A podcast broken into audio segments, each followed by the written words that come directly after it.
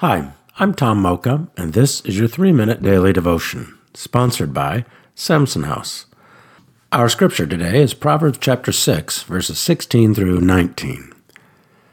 There are six things the Lord hates, seven that are detestable to him haughty eyes, a lying tongue, hands that shed innocent blood, a heart that devises wicked schemes, feet that are quick to rush into evil, a false witness who pours out lies, and a person who stirs up conflict in the community. Let's ponder that. Have you ever heard the expression, that gets my goat? It means something has really irritated or annoyed you.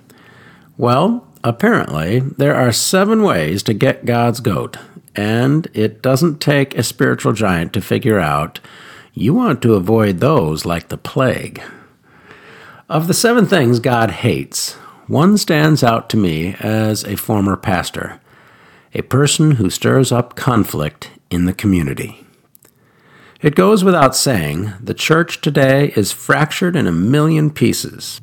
And yes, that's literal, not a figure of speech. In many cases, that fracturing occurred because of people who stir up conflict.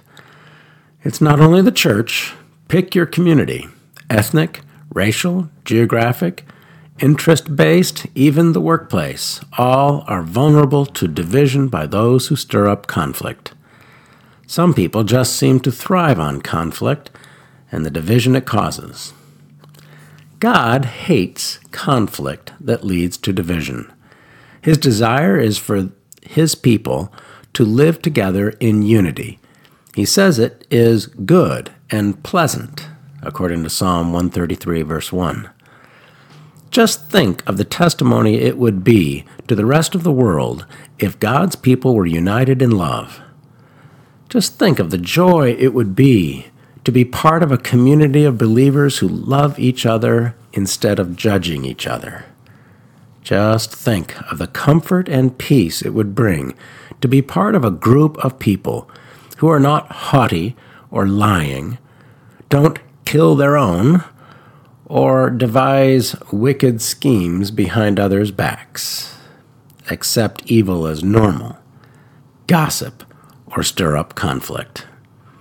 That's what God wants in His church today. How can we pray about that? Let's ask the Lord to have mercy on our own churches and guide our communities of faith into the unity of love and peace.